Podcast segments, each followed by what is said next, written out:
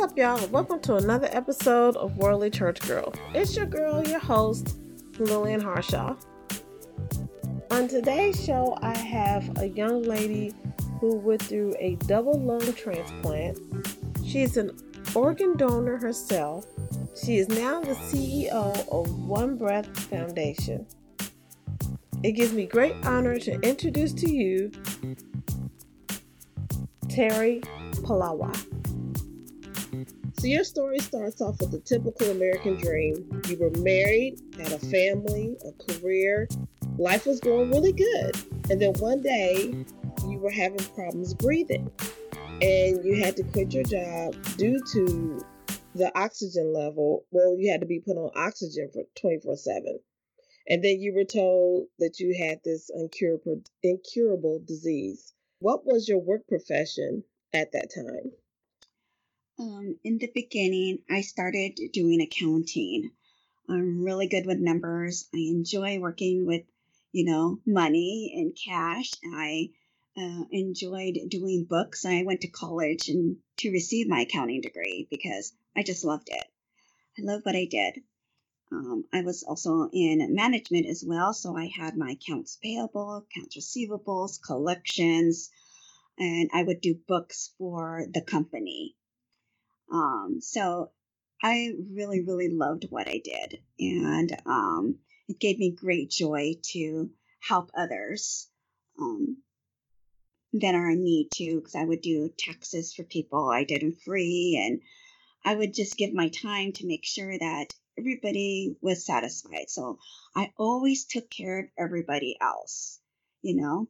So mm-hmm. if somebody gave me a project and it was at five o'clock, time to close, I would make sure that I would stay until that project was done. So if I needed to do budgets, if I needed to do a financial statement um, for somebody, if somebody came in and wanted me to do letters or ledgers for them, I would stay until my projects were done. So, but I loved what I did. I started in retail sales and I worked my way up and um, totally love the accounting industry. And I decided to um, go to college so I could make a little bit more money. And um, that's what I did. And I just loved what I did. So it was pretty a hard blow, I'm sure, when you received this diagnosis. Do you remember that day? I do, and I will never forget.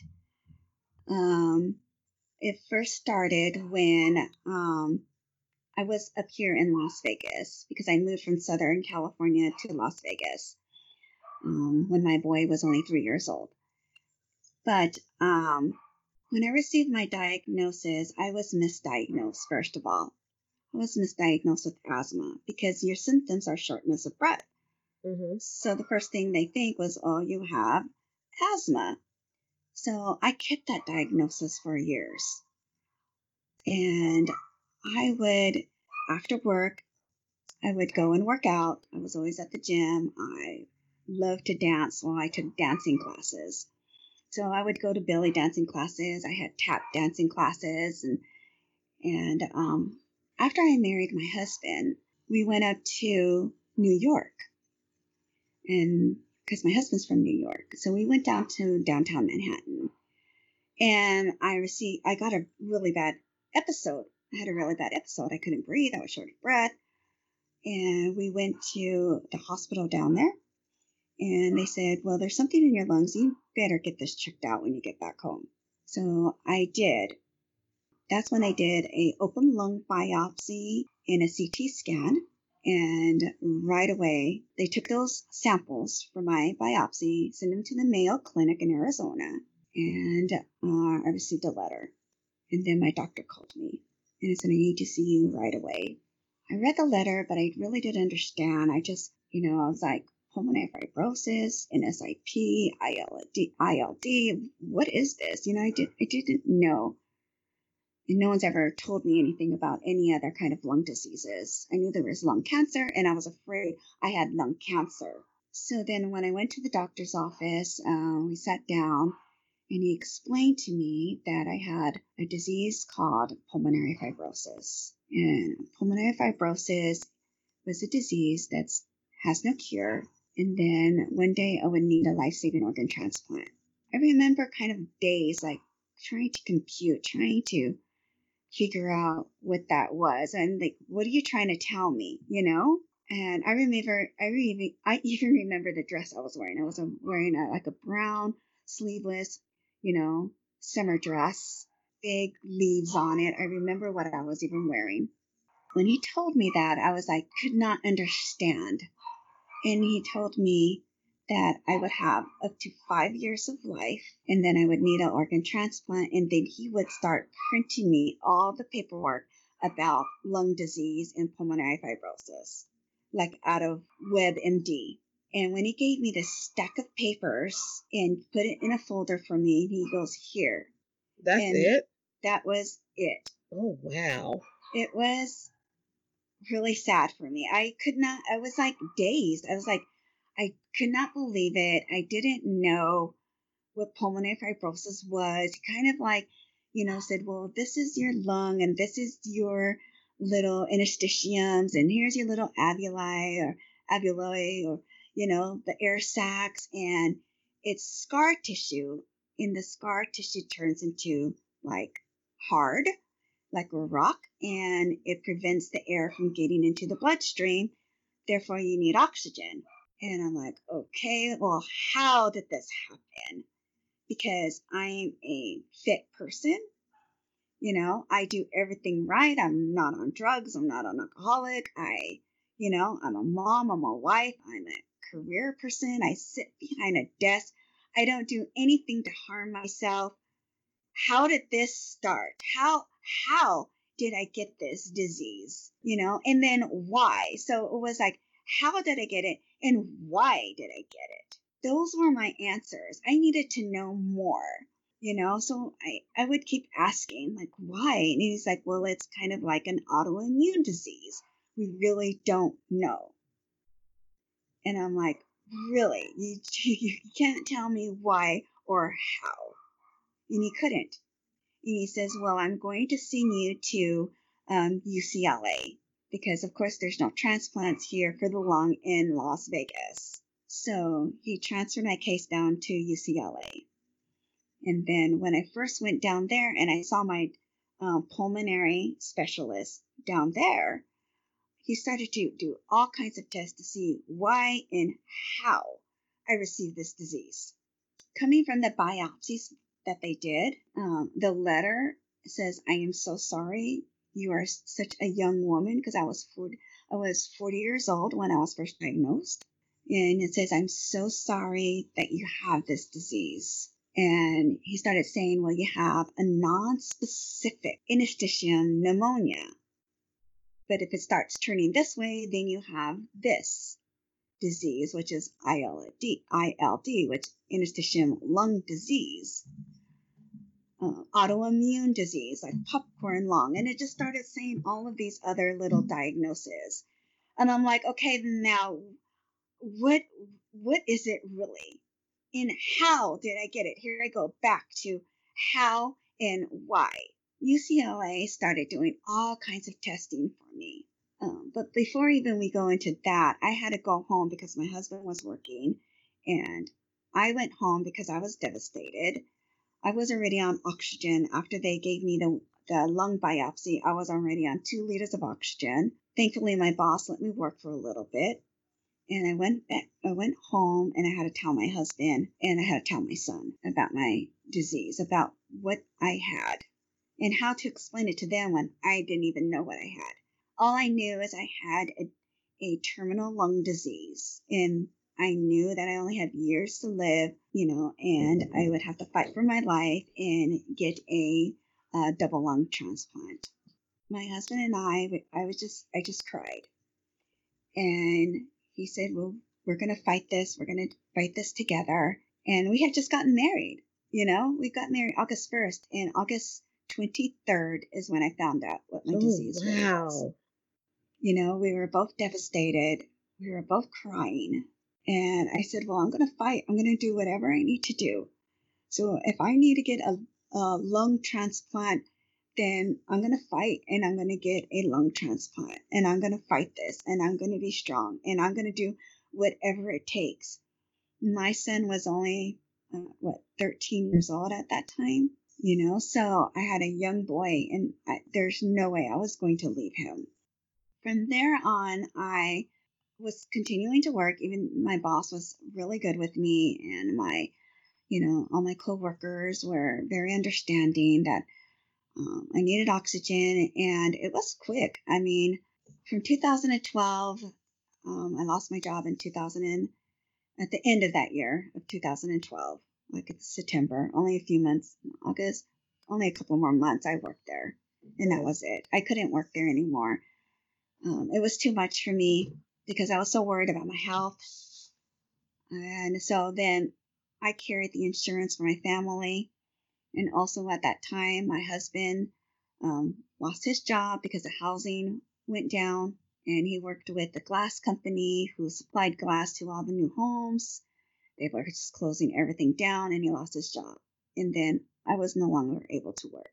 So we got onto the Secretary of State and opened up his business, whatever funds that we had left in our savings, in our 401k, you know, I paid the second off the house so that way our mortgage payment could be so little, and um, rest of the money went into investing, um, and some money to go to Cobra, and some money to go for my um, my medications. Because since I had no insurance, um, I wasn't able to apply for insurance up here in Nevada. Um, they told me I'm so sorry you need to leave the state and go to California or go to a state where they can supply you insurance.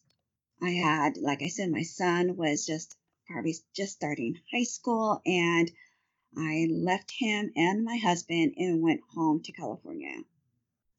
Now, while you were waiting for your donor, what did you have to do to uh, prepare yourself for your um for your gift? I mean, what mental, what mental, physical, emotional things that you had to do to prepare yourself for that? So I took a lot of tests, and at that time I was already in a wheelchair using more oxygen, so it was really tough. And because I was on um, prednisone, I gained a lot of weight, and so I was up. I'm only five foot, so I gained like 40, 50 pounds and so I had to lose all that weight. And the way I lost it was I had to go to pulmonary rehab because you had to stay strong. Not strong only physically, but you had to stay strong mentally mm-hmm. and emotionally and spiritually. So when they said, okay, you know, you need to start losing weight now because I'm not going to submit your paperwork for transplant if they're just going to deny you because you're overweight. So I had passed all the tests, and they even told me that um, I had a hole in my heart since birth. But wow. they said they would fix my heart. I never knew this, but because I've always been so healthy, mm-hmm. and I never knew this, and they said, well, um, and they found that out. It's called a bubble test. Mm-hmm. And they found that out through the bubble test, and they said, "Well, you got a hole in your heart and you probably had it since birth. I'm like, okay, I never knew this, but they said, well, don't worry. When we go in to do your lungs, you know, we will fix your heart. And I'm like, okay. So that was the only thing besides my weight, but I was very determined.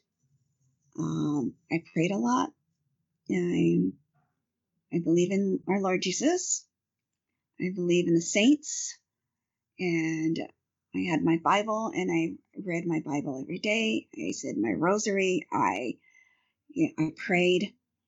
I prayed to Jesus Christ all the time, and I would praise Him because I would put my um, my Beats my um, headphones on mm-hmm. and a mm-hmm. red pair, and I would just like Hillsong was my music, and it was a song called Surrender, and that's one thing that I had to do before I could do anything else was surrender. Yeah. Because I wanted to control everything. You know, you I wanted to control everything. And this disease was actually controlling me. It was taking my breath away. So I had to surrender and surrender my whole body, my whole mind, my spirit, my soul to Jesus.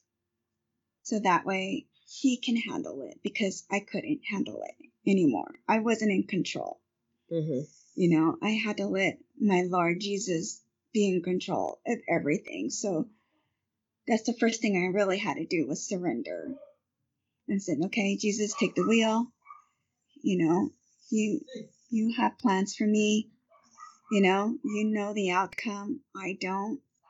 And it's your will. I took care of myself the best way I could. My family helped me tremendously. And I lost all the weight. I was at 190 and I went down to 140. Wow. Congratulations. And what did you do? Besides exercising a lot, you know, under uh, um, under watchful eye, um, I had to cut my calories. Um, I drank a lot of water, lots and lots of water. I drank shakes in the morning, and mm-hmm. I would mm-hmm. drink shakes in the afternoon, and I would have a small meal at night.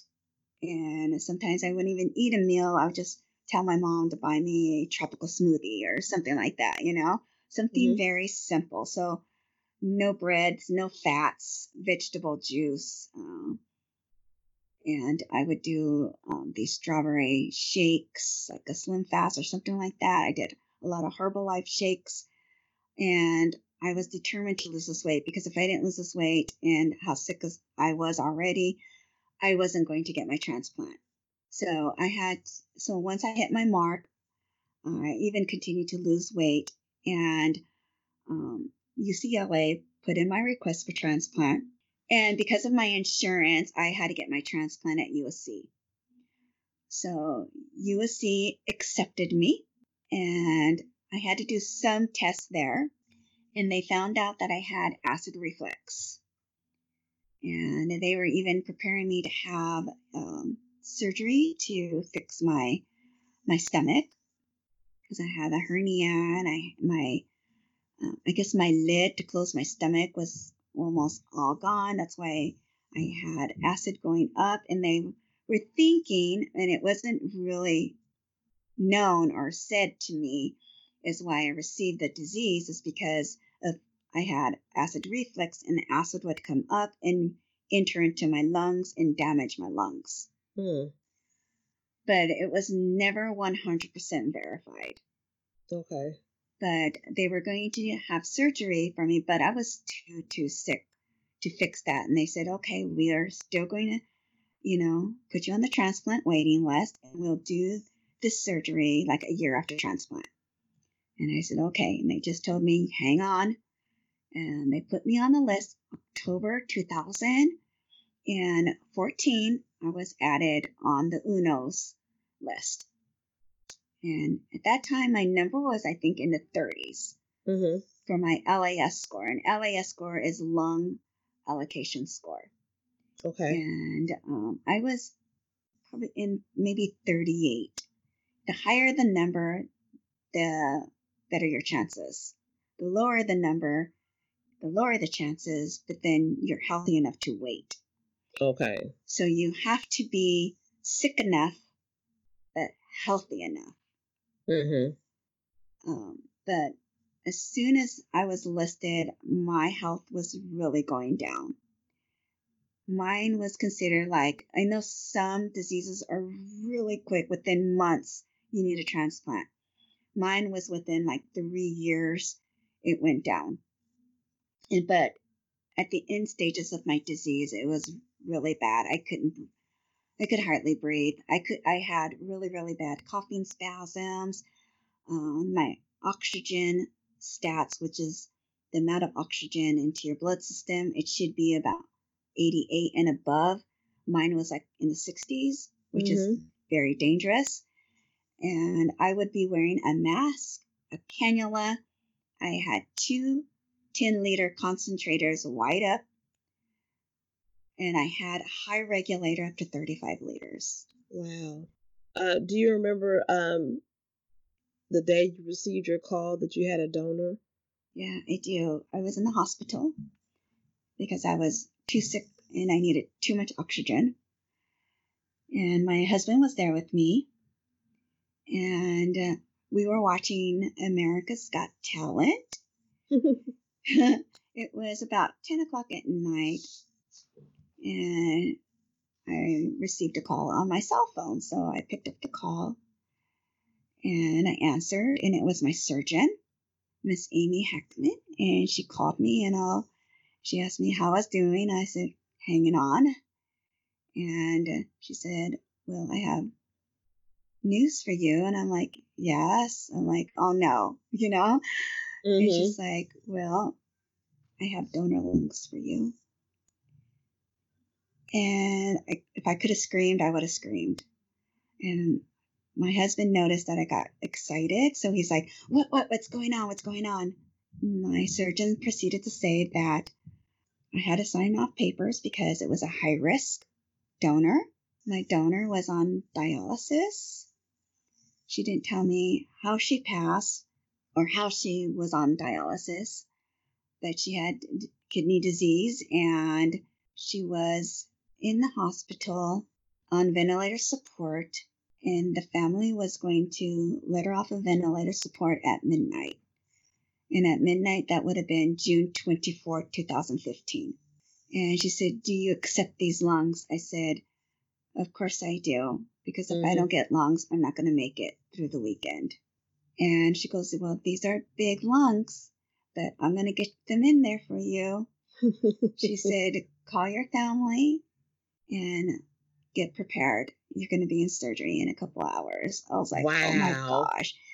Um, because lungs have to be recovered and entered into the body within four to six hours. Wow. At that time, we're talking five years ago. New mm-hmm. medicine is happening, so it's like they can wait a little longer now.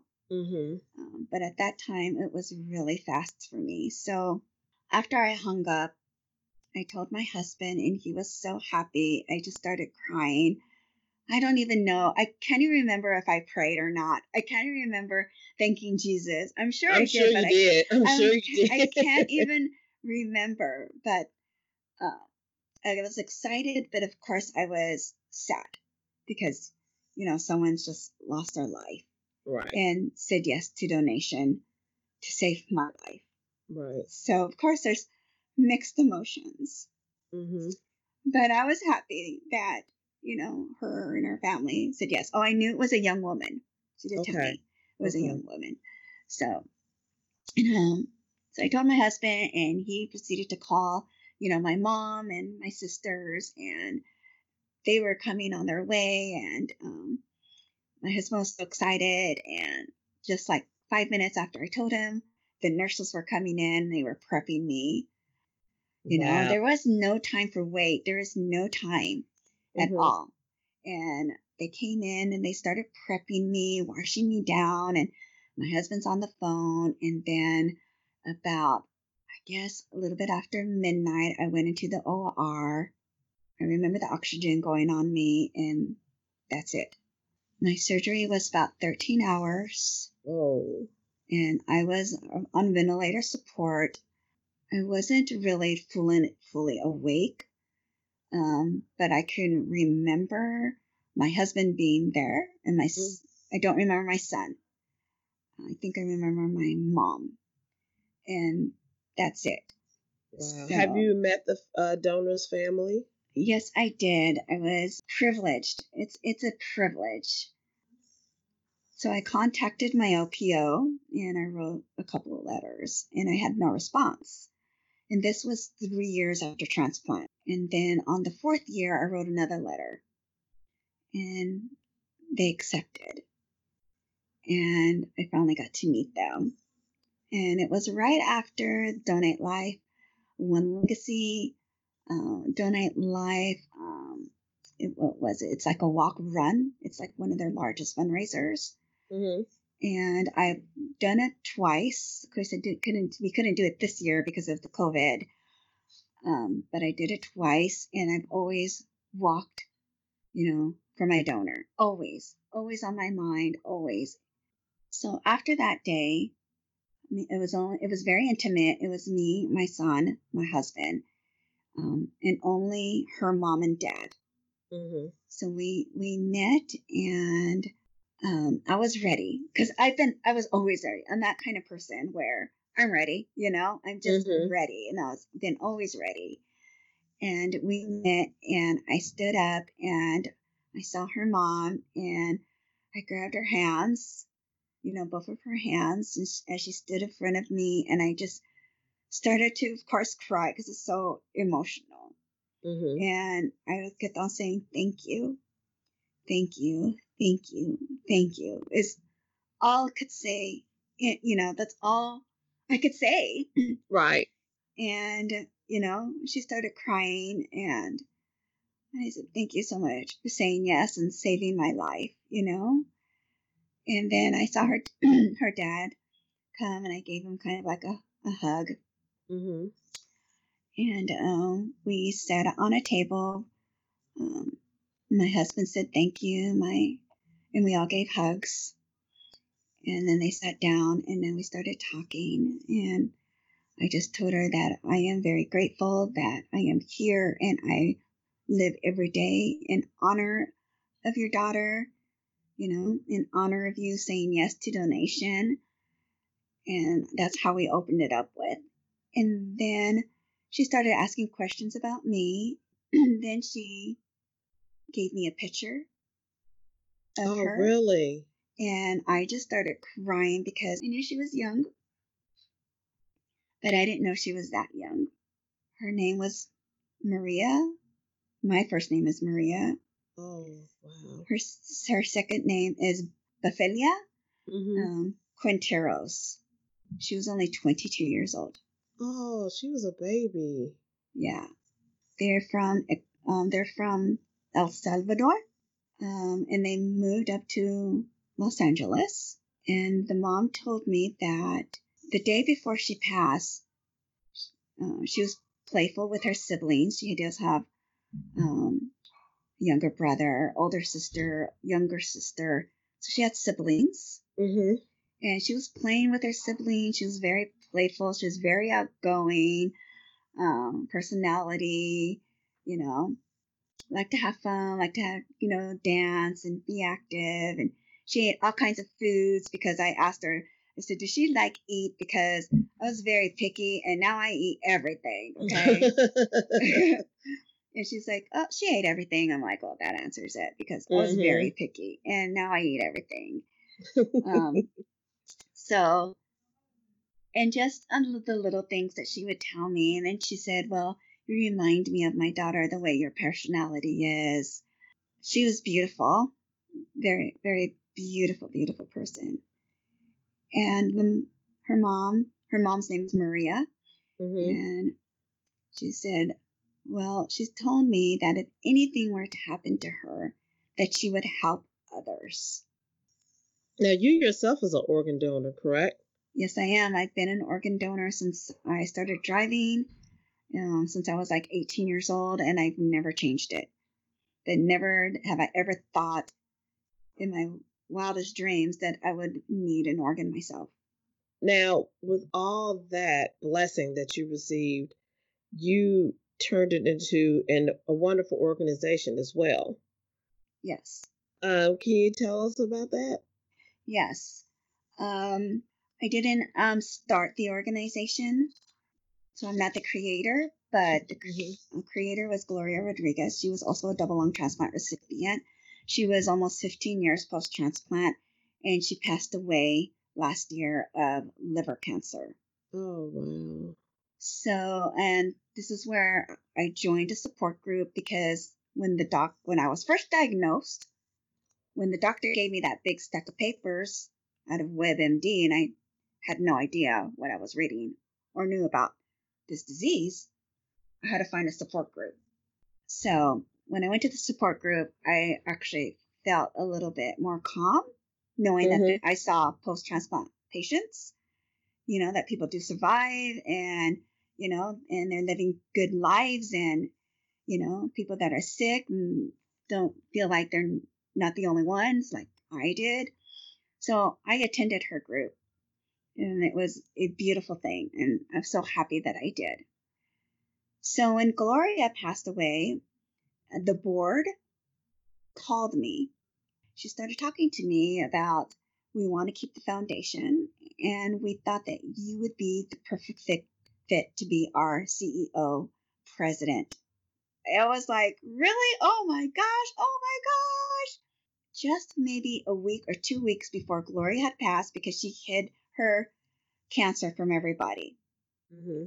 I was talking to Gloria, and Gloria knew that I wanted to open up my own foundation. She knew I wanted to open up my own foundation. She knew this. And she said, Well, if you need help, you, you let me know, you know? So, and, you know, we were all talking to her like weeks before she passed. So, when the board had come up to me with this, you know, proposition, of course I was going to say yes. I grew this um, One Breath Foundation and never had a website, and now we have a website, one mm-hmm. breath, onebreathfoundation.org. Uh, we no longer have face-to-face meetings, of course, due to COVID nineteen. Right. But we do Zoom meetings now, and um, be- because um, we're not that large, I do have maybe um, 80 people in my group. Uh, we call our members every month.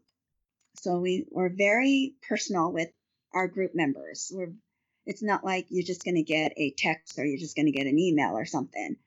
You know, we make it personal and we call them because I know how it feels to go through, you know, an illness, especially a terminal illness where transplant is not guaranteed. It's not a guarantee and it's not a cure. It's just a better quality of life. I'm over here and I give hope and I share my journey and, you know, let my patients and their families and their caregivers know that they're not alone through this. And I will, you know, we will continue to definitely help, you know, others in need, like as if I was helped. So if somebody's going through transplant, because I came from Vegas and I had to stay at a hotel in LA. Um, Los Angeles is very expensive. I know how much it costs to stay a month. It's like three thousand dollars a month to stay in a hotel down there. Jesus. Yeah, and uh, Gloria's Foundation helped me out with that. So if anybody needs anything, they um, can fill out an application on my website. They if they need any kind of assistance like pre and post transplant housing, uh, if they need a, a gas card, um, anything to help them prepare them for their journey, mm-hmm. then we are here to help them. Even though we're going through this COVID 19, you know, ugly diseases don't care. I just had a person just um, talk to me yesterday about she was just being diagnosed with you know, pulmonary fibrosis. So, oh wow, you know, even though you know everything is happening in our world right now, disease is still happening, transplant is still happening. We're doing, well, not we're, but you know, I'm still connected to the hospitals, and I'm still connected um, to resources that, you know, I keep myself updated with everything that's going on in our community, so I can give all this information to our members I mean, transplant is still happening. We're we are here for all those that are that are in need. Not only for the lung, I have kidney recipients, I have heart recipients. Oh, I was just speaking to somebody today with liver disease. I mean, we have we help all kinds of people, and we're helping more people now than we have ever before because of the COVID nineteen. Yes, you know, a lot of people are not, um, especially our most vulnerable patients um, they don't leave their homes. So we drop off groceries, we drop off um, of all the essential needs like um, toilet paper, tissue, hand sanitizer, mask. Um, we're, we're, dropping off all kinds of things. Mm-hmm. So, I mean, we're just helping more people than ever right now. You know, I'm so happy to be a part of this. That's very, awesome. Very that is so my, awesome.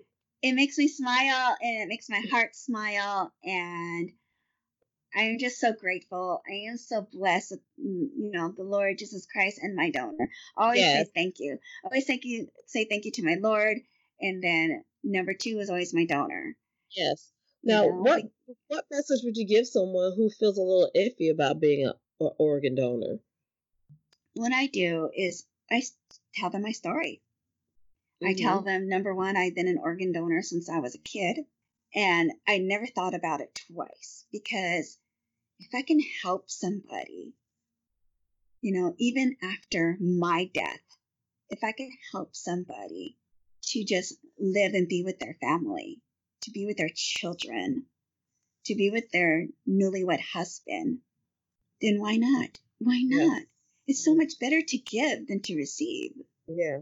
You know, because it's still on my driver's license and it will always be there. So even though I, if I pass and I can't donate organs, they you can still donate tissues to help and enhance lives. You know? Yeah. So I mean, why wouldn't you want to help people live, you know, some bonus life? Mm-hmm. You know, and I mean, you don't need them in heaven anyways. I mean, you're whole in heaven. You don't right. need to take them with you. that is very true. Yeah, you That's don't need to take right. them you know, heaven doesn't need them. We need them here. you know, and I always remind people of that. So, you know, I don't like to, you know, push my my beliefs on people, but it's just the truth, and I'm gonna I'm gonna tell you the truth. Right. You know, and right. I always tell people you got to believe in a higher power. I always say that. Mm-hmm. You know, you got to believe in a higher power, and for me, my higher power is our Lord Jesus Christ. Amen. Amen. You know, so you, you have to believe and you have to have some faith. Yes. You know, to know that, you know, whatever happens in your life, we all know, you know, God's got the wheel, right? God's yes. got the steering wheel. There's God, someone greater in control. And thank yeah. God that is God. Yes. Yeah. yeah. and I still believe in that because I don't, you know, I still worry because I'm human and I still emotional because I'm human, but I know already in my heart, in my soul, in my spirit that God has this. Yeah, everything's going to be all right. Yeah. And, and it has to be all right because he's yes. God and yes. miracles are still happening. I remind that of people today. I remind that of people today. You know, miracles are still happening, even though you have, you know, just received, you know, this news of having a disease doesn't mean that, you know, it's you're gonna go away or you know, there's not gonna be anything for it you know? It's not the final say yeah. You know it's just it's you can't think that way. Mm-hmm. so it's like just have a little faith. God is still performing miracles. Let me tell you he is. Amen. Yes he's still performing miracles. Amen. And... so no go ahead. So so um how can people contact you um they can contact me through my website at onebreathfoundation.org they can also contact me through my email, which is onebreath2007 at gmail.com. Um, they can also call me at um, my cell number at 702 813 1452. And they can call me on my One Breath Foundation line, which is area code 323 425 9861. I don't think I've ever had a guest give out their cell phone number. Well, because I am here, I am available. And I give out my personal number to everybody. It's even on my business card. You're so because, beautiful. Yes. yes, wow. because, you know, I do have my Facebook on um, uh, page, and I also have a Facebook group called One Breath Foundation Dash Gloria's Legacy. Become a member, and that's a private group as well because you know people want to talk about the you know the most difficult you know times in their life and they're asking questions very personal questions and i keep that group you know personal so it's a safe mm-hmm. place for people to go and talk about, you know, their illness, what they're going through right now, if they're stressing, if they're having anxiety, if they're having major fatigue, you know, if they have a question for a transplant center, if they, you know, in on our website on onebreathfoundation.org, you're going to read about my story. You're going to see a reference page. You know, you're you're going to see all kinds of uh, of helpful things and a way to contact me there. And we have other stories on there, other patients that are going through things right now, and their stories are online. So, you know, if they could read their stories and they could say, you know what, I'm going through the same thing. I'm going through the same thing. So it's like, mm-hmm. wow, that's pretty cool. That's awesome. You're doing yeah. a great work. And I am so glad that Brenda connected us because you're such an awesome woman. And she was right. Your story needed to be heard. It really did she was so right. I'm so glad that God blessed you the way He has and how He is still continually to bless you. I'm so happy for you. Thank so, so happy much. for you. Now, are you ready for your last question? Yes. Okay. Now, if you could have any song be your theme song when you walked into a room, what would it be and why? a theme song, any song. Uh, you know what came to my mind? What's that? Well, first of all, I came to like Queen. We will, we will rock you. I love the, it. that's that's the first song that came to my mind, and the second one that came to my mind was Champions. Yeah, we are the champions. Both of those fit you. and you know what I always had for my ringer through my whole entire um, time that I was going through this? What's that? Was was Journey Believe. Oh, really? That's a good yeah. one too. Yeah. That's a good one too. You picked three good ones. yeah. okay. I mean, you can have all three. One for the intro, one for like intermission, and then one for when you come back. So yeah. That's okay. Love so it. I'm, I'm still a little rock star at heart. So yeah, yeah, love it, love it, love it. Thank you so mm-hmm. much for because I know you've been busy in many ways. You know, with the business, and then you know we talked earlier about your renovation. So I'm glad that you squeezed me in. Thank you so much for your patience being with me and your understanding. Uh, you're doing great things and keep continuing to do great things and get these stories out to inspire people because inspiration goes a long way. Amen. Amen. Yes.